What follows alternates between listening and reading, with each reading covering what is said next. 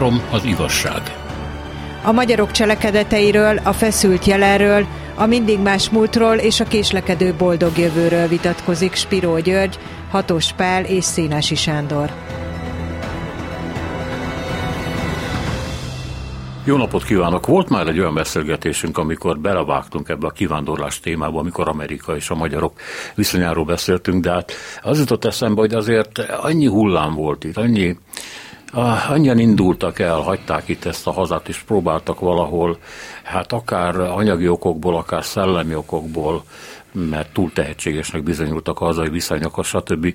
boldogulni máshol, hogy azt gondolom, hogy ne hagyjuk ki ezeket a hullámokat, és próbáljuk megbeszélni. Főleg az persze, hogy, hogy mennyire sikerült nekik, mennyire tűntek el, vagy nem tűntek el, mint magyarok, és hogy hogy gondoltak vissza az óhazára, ha egyáltalán, mert ugye mi, mi mindig Márai Sándornak a versét szoktuk idézni, hogy lehull a nevemről az ékezet, egy ilyen nagyon fájdalmas, nosztalgikus vágyakozás, de a haza, az nem haza, mondta Márai, amíg szovjet megszállás alatt van, tehát a csizmák alatti haza, az nem haza. E, nagyon nagy a sor, van, aki már 1848-49-el kezdi, ugye utána van egy nagy kivándorló hullám, és magyar emigrációs központok jönnek létre, állítólag Párizsban, Londonban, Genben, Torinóban, hát ott persze. E, és a másik, ami az 1880-as évek amerikai kivándorlása hulláma, és utána jön a 20. század, a háború, meg főleg a 20-as évek, a 30-as évek, 45 után, 56, és hát ne felejtsük el, hogy a legutóbbi 15-20 évben kb. 600 ezer magyar hagyta el ezt az országot. Őket se adjuk ki. Mivel, ki, ki mivel kezdené?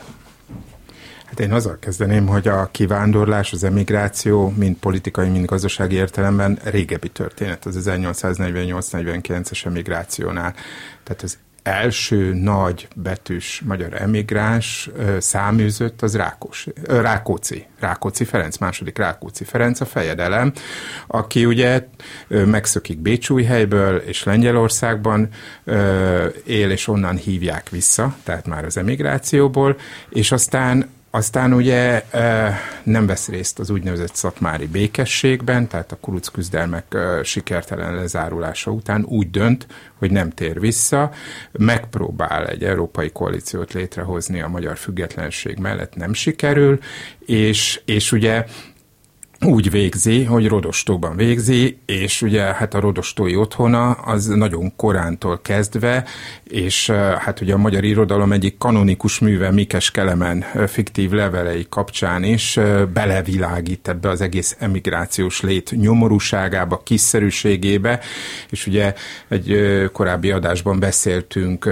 Szegfű Gyuláról is, hát Szegfű pont erről írt, hogy megkérdőjelezte ezt az emigrációt. Tehát korábbi ez az emigráció, de mesélhetnék olyan emigrációkról, amelyek mondjuk egy népi emigráció, ha nem is spontán. Tehát Mária Terézia alatt, amikor ugye a katonai határőrvidékeket szervezik, akkor megszervezik ugye a székelyeket is. És a székelyek a saját szabad jogállásukat, ugye a feudalizmus korszakáról van szó, tehát hogy ezek ilyen kollektív jogok, sajnálják, és fellázadnak, és az úgynevezett Madéfalvi veszedelem, ez ugye vízkereszt napján van 1764-ben, a gyűlésüket eh, szétlövik, és megindul egy emigráció, amelynek egyébként azt, amit ma úgy ismerünk, hogy csángóság, tehát a Kárpátokon kívüli, de magyarul beszélő, vagy már talán elfelejtett, de valaha uh, magyar, az elcsángálás szó is arról szól, hogy, hogy elbújdosik, kibújdosik Magyarországról.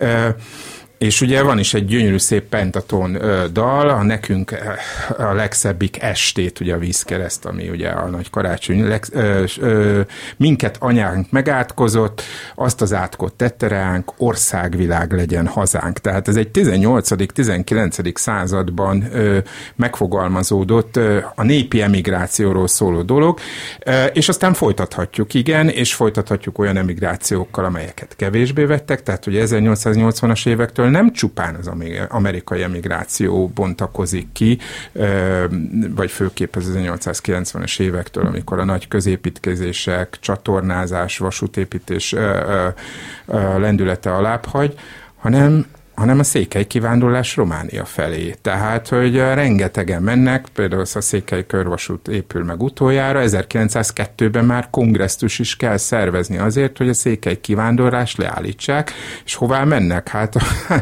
a románokhoz. Tehát, hogy, hogy a mai modern Románia egy jelentős része etnikailag nem román, mert vagy csángó magyar, vagy éppen moldvai száz, vagy, vagy, vagy, vagy Bukarest, tehát 19.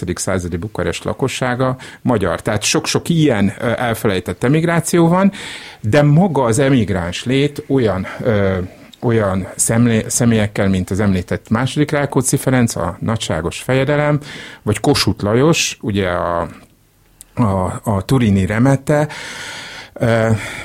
mutatja be, hogy, hogy a magyar egy emigráns nemzet, száműzött nemzet, és ez ennek egyfajta szimbolikus kihatása van is a történelmünkre ha megnézzük, hogy a 19. században mitől lett magyará a fényessé a magyar név, az a 48-as mitológia. Miközben ez egyébként egy, egyfajta polgárháború volt, a szabadság küzdelmek, Petőfi és Kossuth neve. Petőfi, akit ugye elpusztítottak a zorok, a kozák dzsidások, és Kossuthé, akit, akit, aki nem tért vissza az aradi hóhér, az aradi 13 hóhérjának a hazájába, és el elutasított minden kompromisszumot, és az a Kossuth tette ezt a, a, hát, Amerikában legalább fél száz településnek adtak ezt a nevet, hogy Kossuth. Tehát egy várost úgy hívnak, hogy Kossuth ma is van ilyen.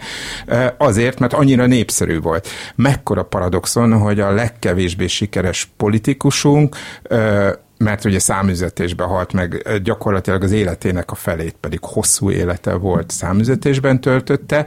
Ő az, aki leginkább fényesítette ugye a magyar nevet, és akkor ezt, ezt a mintát aztán megtaláljuk ugye sok-sok esetben, tehát hogy mondjuk az osztrák-magyar monarchiáról kiírta az egyik leghatásosabb munkát Jászi Oszkár maga is egy emigráns, aki, aki, aki ugye Amerikában egyetemi katedrához jut, és aztán itt van 56, és 56 utáni magyarok, és, és ezt is Spiró György említette, hogy 56 emlékéből élünk ma is, ha, ha hírnevünket, pozitív megítélésünket nézzük a nagyvilágban. Úgyhogy sajátos, sajátos ez, hogy ugye miközben a szózatban ott van, hogy a nagyvilágon e kívül nincsen számodra hely, de úgy tűnik, hogy van, sőt sokszor e kívül van, van ott helyünk. Úgyhogy ez egy paradox história.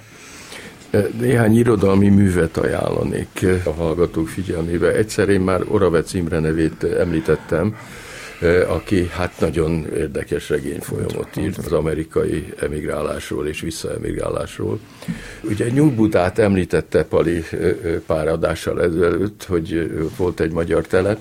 Békés Pálnak van egy nagyon érdekes és jó drámája, amit nem nagyon játszanak, nem tudom, hogy miért nem, erről a Nyugbudáról. Mondanék még egy hozzá, az interneten hozzáférhető, nagyon érdekes művet. Egresi Gábor, ugye Petőfi színész barátja, a Nemzeti Színháznak a nagyja. Az 48-49-ben a fiával együtt harcolt, és Buda visszafoglalásában is szerepe volt, és utána emigrált, és ezt a törökországi magyar emigrációt rendkívül izgalmasan és jól írja le.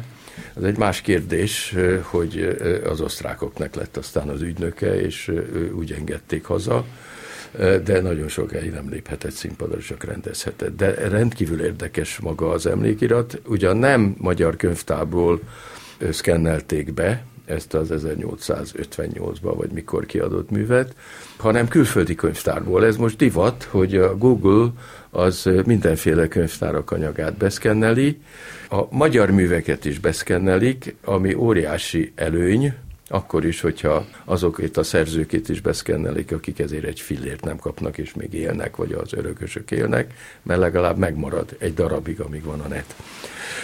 Na most én egy picit másfelől próbálnék most közeledni, méghozzá a legújabb emigráció felől. Ugye említetted, hogy olyan 600 ezerre teszik, hát inkább 800 ezerre. Bizonytalanak a számok természetesen. Azt tudjuk, hogy a 80-as években évi néhány ezer ember ment ki, még a rendszerváltás előtt. A 90-es években évi néhány tízezer, és később pedig néhány százezer. 2015-ig.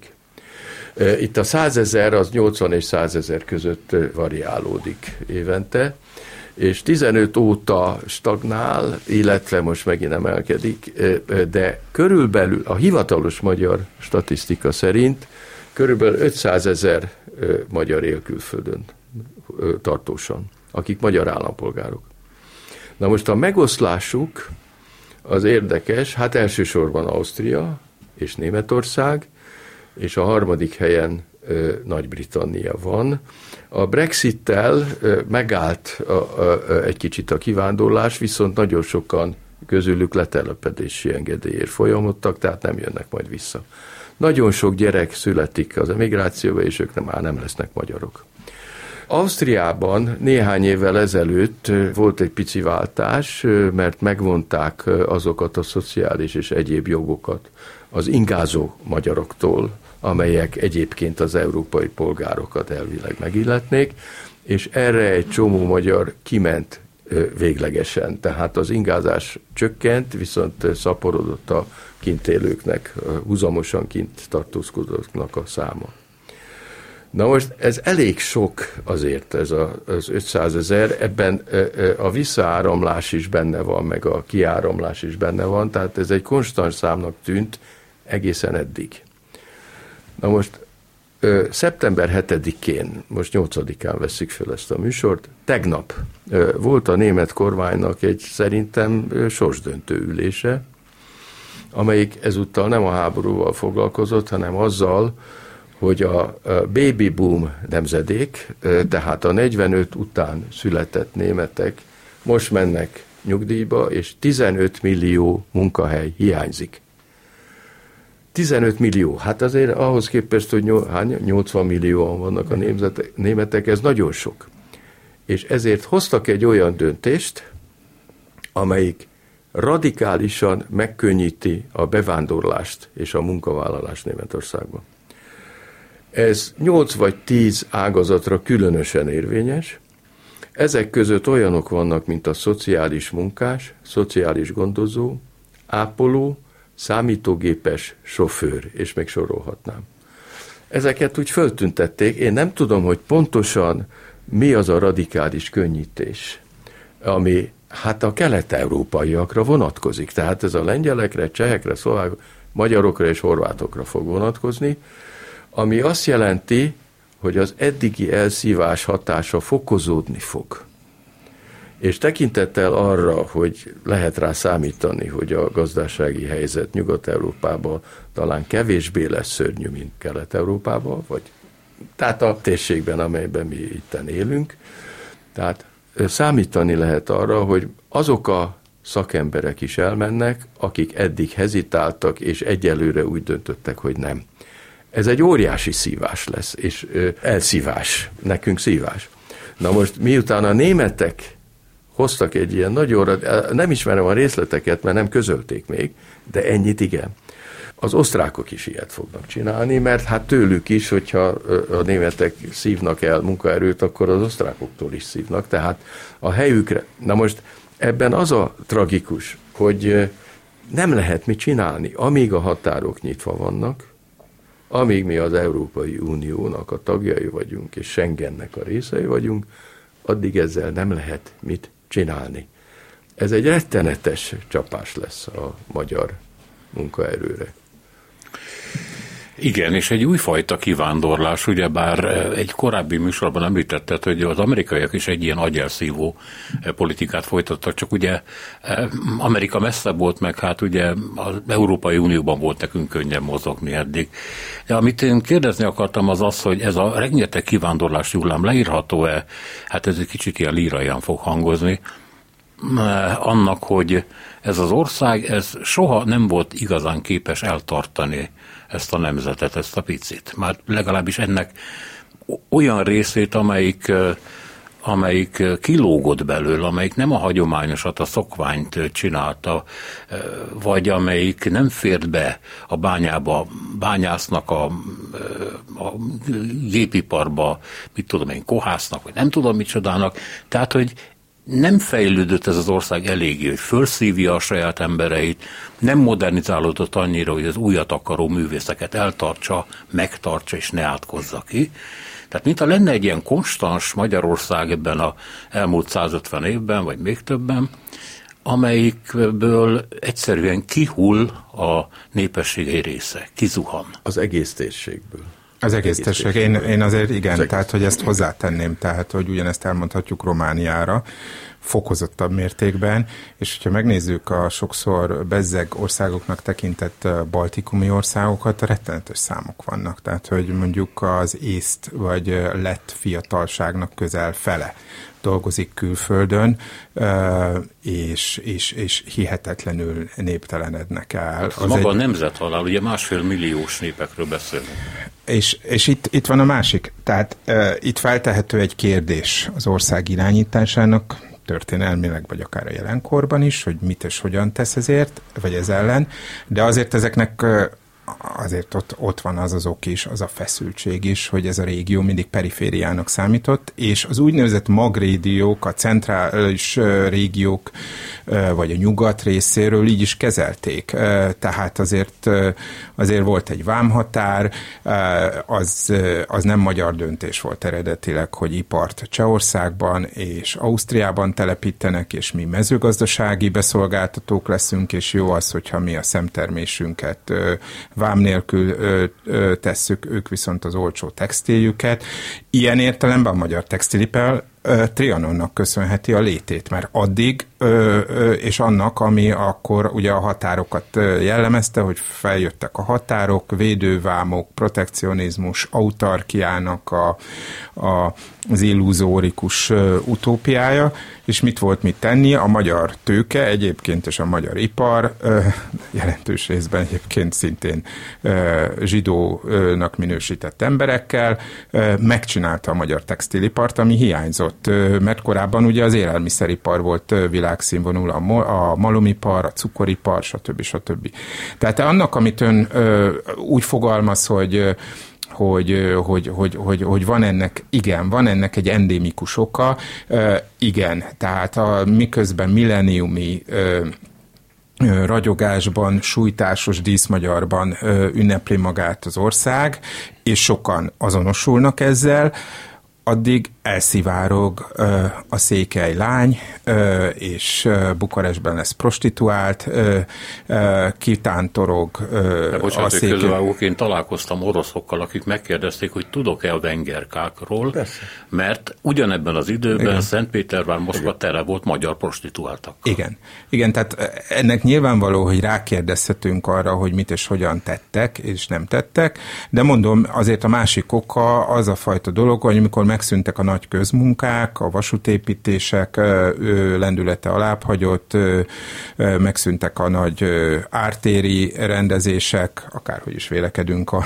most ugye a klímakatasztrófa jelen idejében, amelyek munkát adtak ugye kubikusok százezreinek, akkor, akkor, akkor ez egy ideig egyébként ösztönzött dolog volt. Tehát, és az is, amiről Spiro György beszél, a jelenkor. Tehát mindannyian tudjuk, hiszen mindannyiunknak vannak külföldön élő rokonai, barátai, de leginkább rokonai, tehát hogy a legközelebbitől, és kiderül, hogy ősei is. Tehát nekem ez biztos anekdotikus, de nagyon jellemző, hogy a Vasmegyei őseim közül is kitántorogtak Amerikában, Amerikába, és a Szatmár megyeiek közül is. Van, aki visszajött, és legtöbben mindig ma is, és tegnap is, és száz éve is úgy mentek el, hogy visszajönnek. Összekaparnak valamit, egy kis földet vesznek, összekaparnak valamit, egy kis vállalkozást indítanak ma. E, aztán egy csomóan nem tudnak visszajönni, mert elidegenednek, megszokják az ottani körülményeket, jobbnak tartják a körülményeket, vagy nem tartják jobbnak, de már nem tudnak vissza. Egyfajta kettős identitás. A magyar nem egy diaszpor diaszpóra nép. A, a magyar nem tudja megőrizni úgy, mint mondjuk a görögök, az örmények, a zsidók, és még folytathatnánk, lengyelek. kínaiak, vagy akár a lengyelek előbb-utóbb amint elhalványul a nyelvtudás, elhalványul az identitás is, és mit is kívánjunk. Tehát ameddig nem halványul el, addig fájdalom van, addig feszültség van, addig, addig szemrehányás van, hogy miért kellett eljönnöm.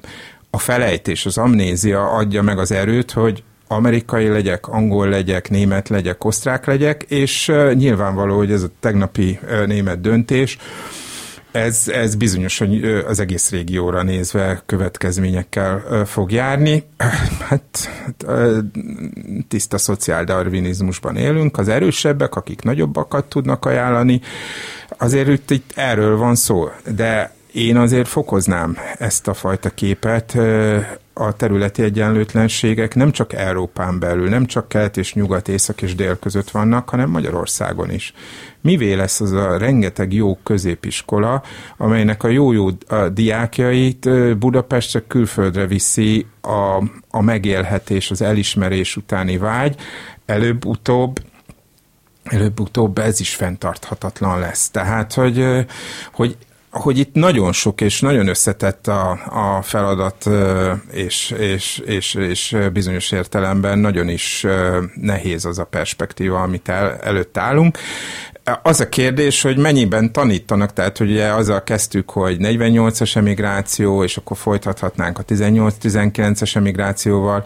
Nemrégiben elhunyt kitűnő történész Ormos Mária agyműtétnek nevezte azt, ami, ami született, és ami az 20-as, 30-as években volt, az döntő mértékben az, azért is volt, mert hogy nem csak kommunisták mentek innen el, hanem olyanok is, akiknek nem volt közük a kommunizmushoz, csak nem szerették, hogyha zsidónak nézték őket, a nadrágjukat letolták velük, vagy éppen nem vették fel a numerus clausus miatt az egyetemre őket, és, és elmentek. Tehát egy Kármán Mór, aki megcsinálta a magyar középiskolát, az ő fia, ugye Kármán Tódor, aki ugye 19-ben bevezette a műegyetemen az atomfizika oktatását, a következő politikai állását Pentagonban kapta meg, és még állítólag máshová is hívták volna.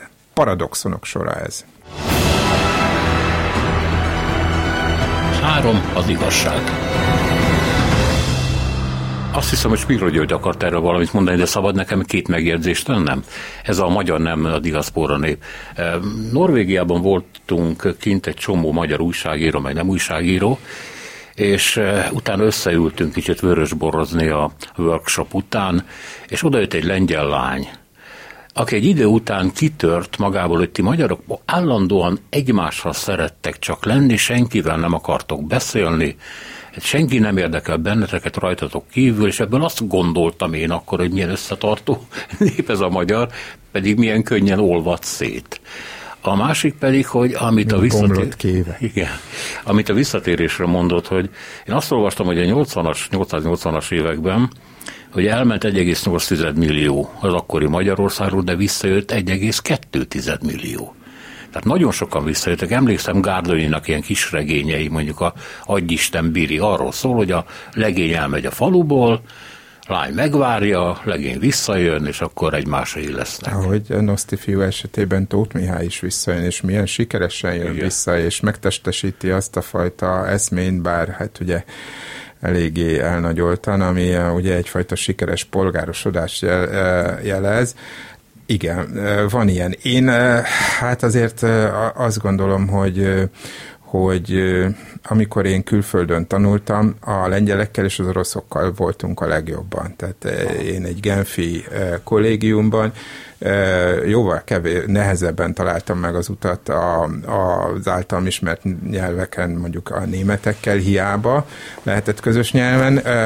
Oroszul sajnos nem sokat tudtam, mégis az oroszokkal, lengyelekkel, franciául vagy angolul is nagyon kiválóan lehetett, mert ugyanaz volt, ugyanazt éreztük lehet, hogy van mégis valami olyasmi, hogy néplélek, és van olyasmi, hogy rokonság van az orosz és a lengyel és a magyar néplélek között, úgyhogy ezt most itt 2022 időben elmondani egy érdekes, skizofrén helyzet, de, de tény és való, hogy nekem például ilyen élményeim vannak, ettől függetlenül az is abszolút elképzelhető, hogy, hogy ilyesmi van. Meg én láttam az, hogy a sikeres emberek kitörtek az emigrációs közösségből, kvázi megtagadták, elfelejtették, elhagyták magyarságukat, és sokszor tehát nagyon nehéz egyszerre beilleszkedni, ott sikeresnek lenni, és, és, és egy lázongó hűségben, mert nem véletlenül hagyta el valaki az országot, a közösséghez továbbra is ragaszkodni. Szerintem ez rendkívül nehéz. Spiro György. Igen, még ehhez a német döntéshez annyit, hogy kifejezetten hangsúlyozták, hogy a bevándorlást propagálni kell ezekben az országokban. Tehát, ami egyébként történik a középiskolákban már olyan két-három évtizede. És mindenütt, tehát kiküldik az embereiket, és csábítják a munkaerőt Németországban. Na most ez ellen hagyományosan Magyarország ezer éven keresztül úgy védekezett, hogy pótolta keletről az embereket, azokat pótolta a keletről, akik elmentek nyugatra. Ez a keletről nyugatra való vándorlás, ez nagyon régi. Ez nagyon régi, ez még messze nem, hát a magyarok is így jöttek ide tulajdonképpen, tehát ez egy érdekes tektonikus mozgás, amit demográfiától kezdve mindenfélevel lehet magyarázni, ezt most nem akarom magyarázni, de létezik. Na most eh, nekem az a személyes tapasztalatom, hogy Magyarország eh, a keletről jövő beáramlást az elmúlt 30 évben gátolja. Nekem van személyes tapasztalatom erről. Eh, annak idején, amikor tartotta a jugoszláv polgárháború, akkor én elmentem menekültáborokba a, a, a keoknak az engedélyével, és beszéltem a menekültekkel, mert tudok velük beszélni, vagy tudtam akkor és hát elmondták, például Csongrádon, ugye ott volt egy nagy menekültábor. És hát ott ültek, nem vállalhattak munkát, hanem, de rendesen el voltak látva, tehát nem úgy, mint később történt. Rendes kaját kaptak, meg ott betarthatták a vallási szabályukat, mezitláb kellett a szőnyegre lépni ott az épületbe. Jó és a gyerekek kimehettek a városba, és ottan felszették a magyar. Tehát a gyerekek tudtak magyarul, a szülők meg a nagyszülők nem tudtak magyarul, bosnyákok. Kérvényezték, hogy a gyerekek járhassanak magyar iskolába, és ezt akkor Antal kormány volt, elutasították. Na most hozzánk jelen pillanatban nem muzulmánok érkeznek, hanem hát ortodox keresztények, azért keresztények, Ukrajnából. Na most nem tudjuk pontosan, hogy hányan maradnak Magyarországon, igen kevesen. És nem tudjuk, hogy hova mennek tovább. Ez, ez homályos, és nem is lehet adatokhoz jutni.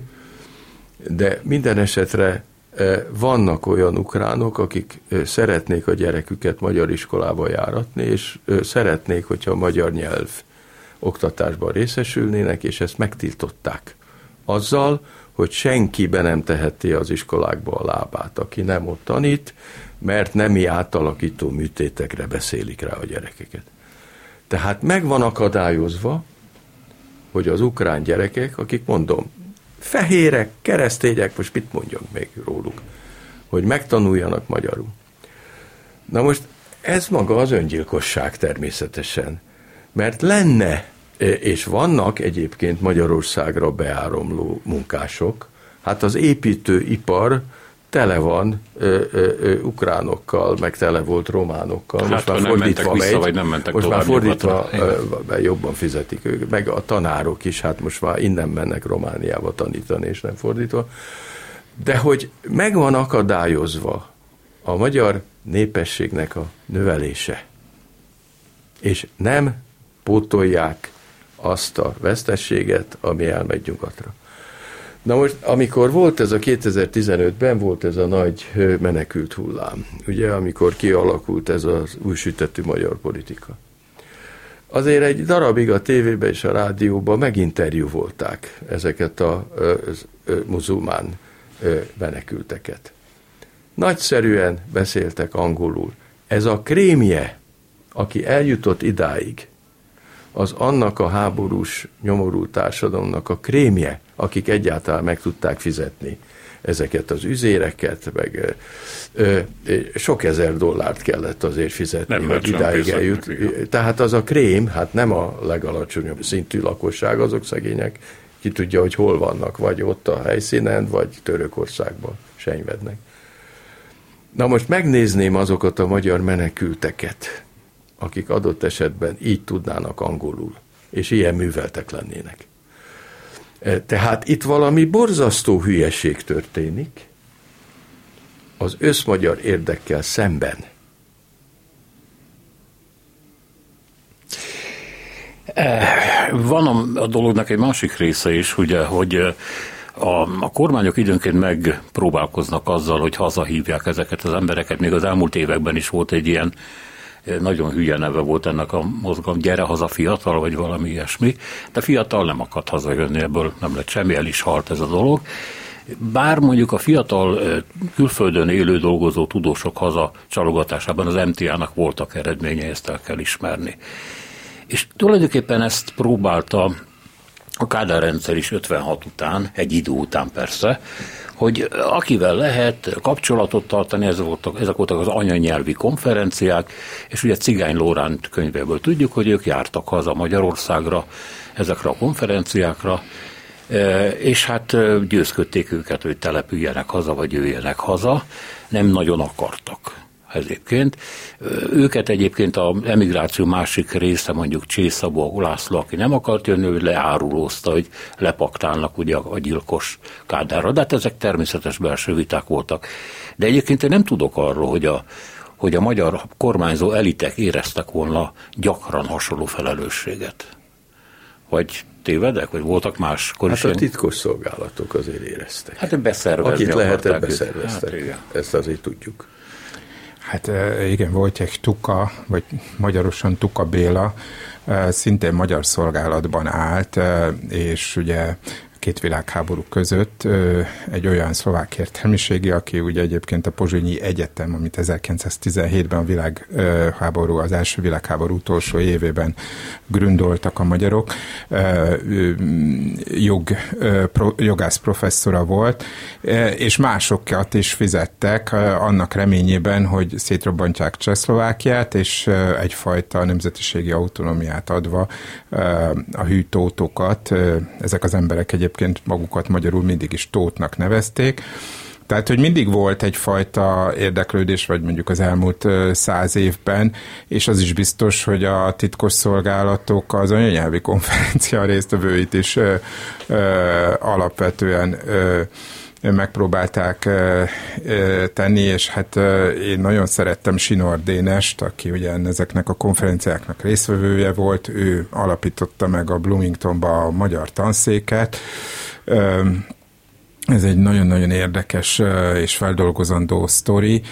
Ő maga mutatta meg nekem azt a kis fabódét, ahol a Cél Györgyel kvázi megállapodott, ugye kabócáktól zúgó indiánai, ugye ilyen, ilyen fenyvesek, meg nyíresek, meg egyebekbe tehát, hogy, hogy nem voltak ezek ártatlan dolgok, ezek az anyanyelvi konferenciák, függetlenül attól, hogy, hogy azért alkalmat adott arra, és ezt ma egyre nyilvánvalóban látjuk, hogy volt vasfüggöny, de bizonyos értelemben ez nylon függöny volt, ahogy ezt ugye a korszakkal kapcsolatos kutatók szokták mondani. Nem mindenki, nagyon szelektáltan, sokszor megkérve az árát, azaz, hogy beszervezést, egyebeket, de létezett kapcsolat az magyar közösségekkel. Van, akit sikerült hazahozni, mert, mert akkor a propaganda értéke volt.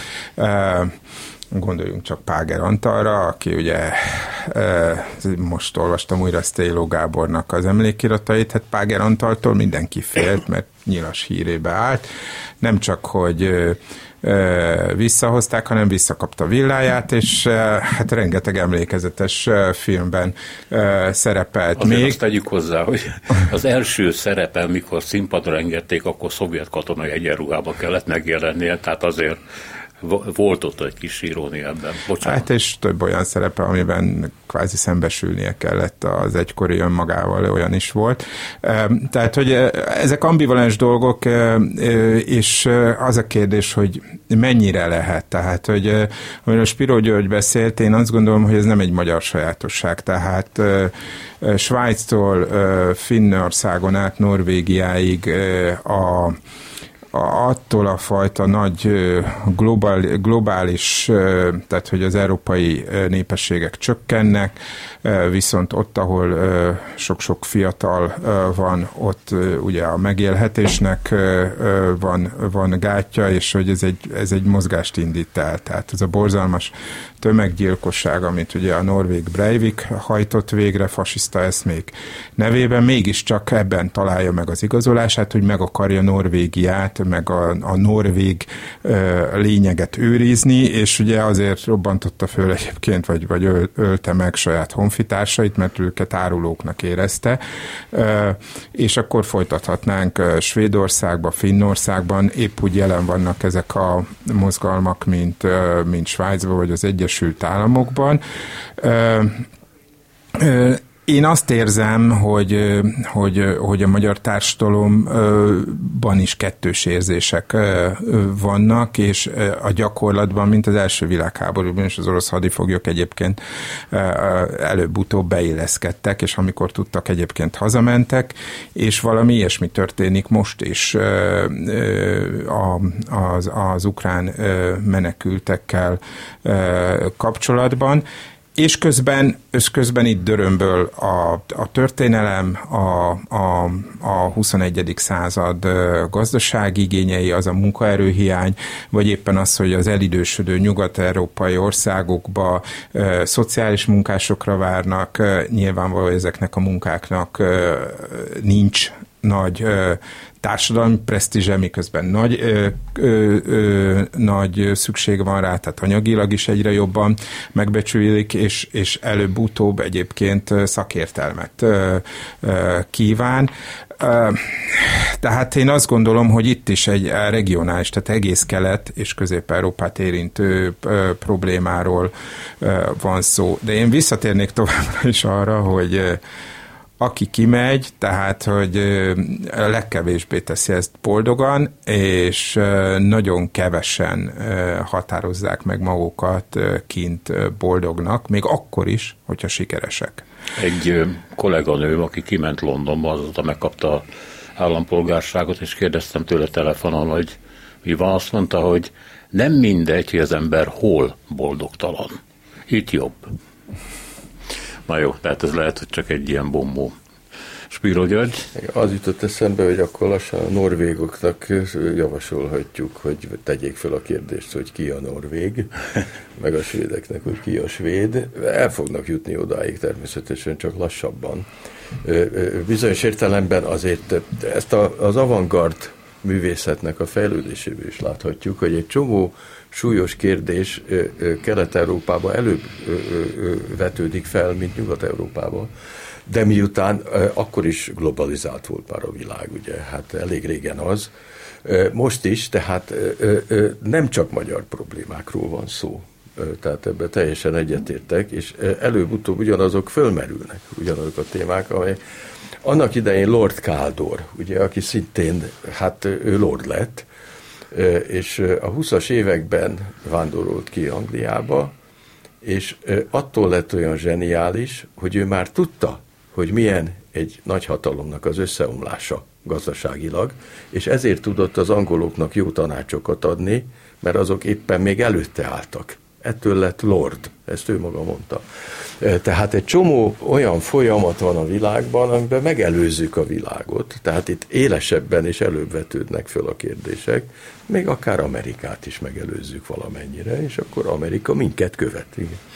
Nem jó a helyzet, de valamit Magyarországnak kellene csinálnia a népességfogyással, és miután nem lehet csak a természetes termékenységre bízni a dolgot, mert az nem fogja, akármit is csinálnak, jó szándékúan, akármit is csinálnak, az nem fogja pótolni a kiesést, tehát akkor bevándorlással kell pótolni a kiesést, a kivándorlást.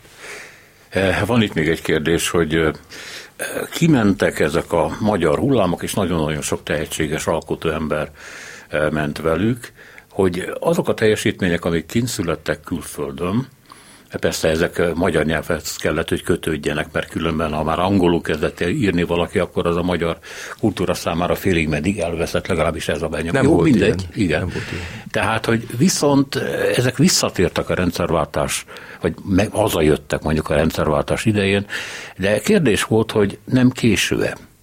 Tehát vannak olyan művek, alkotások, amik a maguk idejében tudnának hatni, és ha későn 10-20-30 év múlva jutnak el a magyar olvasóhoz, akkor azok már, hogy mondjam, a múlthoz tartoznak, porosaknak számítanak egy kicsit. Ebből a szempontból vannak-e a magyar kultúrának ilyen nagy veszteségei? Már ha igaz, amit mondok, természetesen. Biztos vannak megiratlan művek, de mindenütt vannak megiratlan művek, és ez az elkésettség, bocs, bocsánat, ez ö, ö, nem csak Magyarországon szokott így lenni. A legnagyobb 19. századi orosz lírikus életébe egyetlen verset se publikált. Nem tudták, hogy ő az. A halála után jelent meg egy vékony kis kötete, és elképettek az oroszok, Dostoyevsky-től kezdve mindenki, hogy Atya Isten, micsoda nagy lírikusunk van nekünk, már meghalt. Tyutchev a neve, Szabó Lőrinc fordította magyarra. Nagy követ volt, meg cári diplomata volt világ életében, és titokba írta a verseit. De beépült. Tehát az nem úgy van, hogyha valaki ír egy remek művet, hogy az később megszűnik remek mű lenni. Ami később megszűnik érdekes lenni, az nem is érdemli meg, hogy fönnmaradjon. Hazos Pál?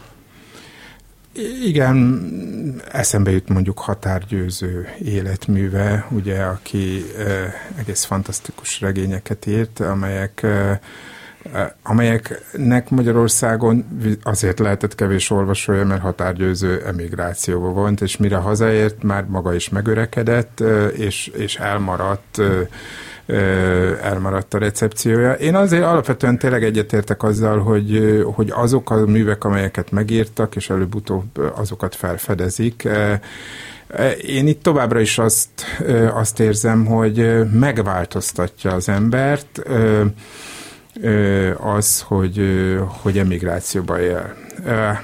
Egy, egy nagyon félreértett emigráns, nagyon gyakran idézett az emlékezett politikai viták középpontjában a Jászi Oszkár.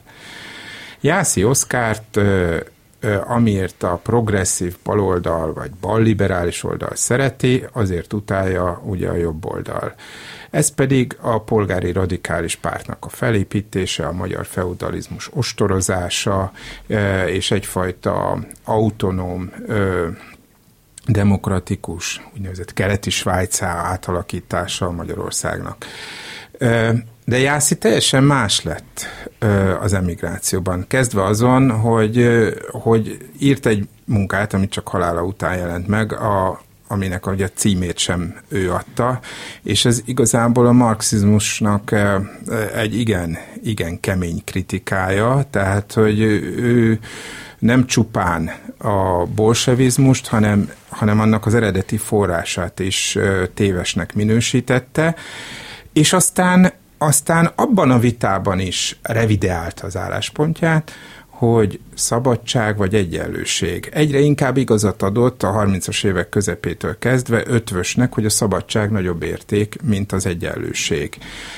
Amikor 1947-ben utoljára is egyszer hazajött, és a Martinovics páholyban abban a Raffai Ernő meg mások által annyit ostorozott és világtörténelmi nemezisnek számító Martinovics páholyban, egy természetjogi előadás, meggyőződésen alapú előadás. Tehát erre a jászira, erre a konzervatív jászira kevéssé emlékezünk, és ezt a fajta jászi fordulatot kevéssé értelmezzük, mert zavarba ejtő azok számára, akik mondjuk a galilei kört tartják egyfajta etalonnak, és természetesen zavarba ejtő azok számára, aki já, akik Jásziban ugye a patás ördögöt szeretnék megtestesíteni, és ugye a történelmi Magyarország egyik sírásóját szeretnék látni és elvész az a fajta, az a fajta szintézis, amit ő az emigrációban megtestesített, például Borbándi Gyula számára, tehát a népi emigráció azon tagjai számára,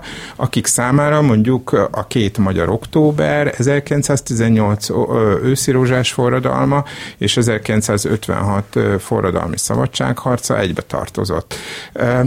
Az emigráns ilyen értelemben Jászi személyén keresztül igazat ad Szegfű cinikus mondatának, amit ugye Rákóczi kapcsán élt meg, hogy az emigráns élete hasztalan tétlen testpedésben feneklenek meg az emigráció. Az, az emigráns az egyfajta ilyen hullám, mint a tengernek a hulláma, amely, amelynek a sorsa az, hogy, hogy teljesen el, eljelentéktelenedjen, és én elmentem a, az OSK-ba, és elolvastam azokat a leveleket, amelyeket ő Kunfi Lajosnénak írt, aki egy ragyogó szépségű asszony volt, Magyarországon kevesen tudtak nála jobban franciául, a férje egy nagyvonuló ember és egy kitűnő festő, most újították fel a múzeumát, Somogy túron van, Kunfi apja egyébként zsidó volt, és Garibaldi magyar katonája, maga Kunfi is egy rendkívül érdekes egyéniség, aki mindenütt túlélte a holokausztot, de 90 éves koráig gyakorlatilag mindig elismert festő volt,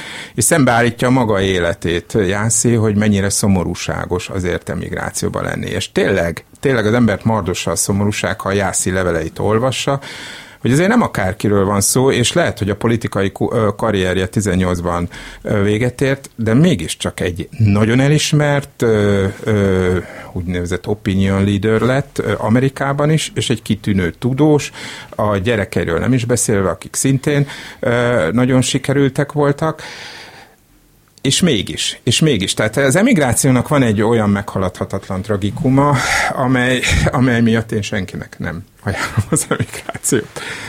Két nevet mondanék. Van egy magyar író, aki ugyan németül is írt, de magyarul is írt az emigráció. Lénárd Sándor. Őt azért ismerjük. Meg is Micsi fordított a latinra? Igen, igen, igen. igen. Őt ismerjük, mert Szerb Antalné mindent elkövetett, hogy ismert legyen, és annak idején például magyarul is fordított Kardis G. Györgynek az Ábrahám Bogatírját ő fordította a németre, miközben Brazíliában élt. Tehát őt azért ismerjük, más nem nagyon. Tehát ő nem volt benne az emigráns írói körökben. És mondok egy horvát példát, azért horvátot, mert mást nem tudok mondani. Mert a cseh meg a, a szlovák emigráció ellentétben a lengyellel, ahol hagyománya van az emigráns irodalomnak lengyelül. A többi helyen nincs, a románok kivételek, mert UNESCO-tól kezdve egy csomó embert lehet mondani. Milos Czernyánszki, az egyetlen horvát író, aki nagy műveket írt az emigrációban. De általában nem jellemző, tehát nem csak a magyarokra nem jellemző, hanem a térségbe a lengyeleket és az oroszokat persze kivéve nem jellemző, hogy külföldön nagy művet tudnának létrehozni. Elszakadnak a szálak. Köszönöm szépen uraknak. Hatos Pálnak és Píró Györgynek. A mai műsort is Elmeci János szerkesztette, műsorvezető Szénási Sándor volt. Köszönjük a figyelmüket, minden jót!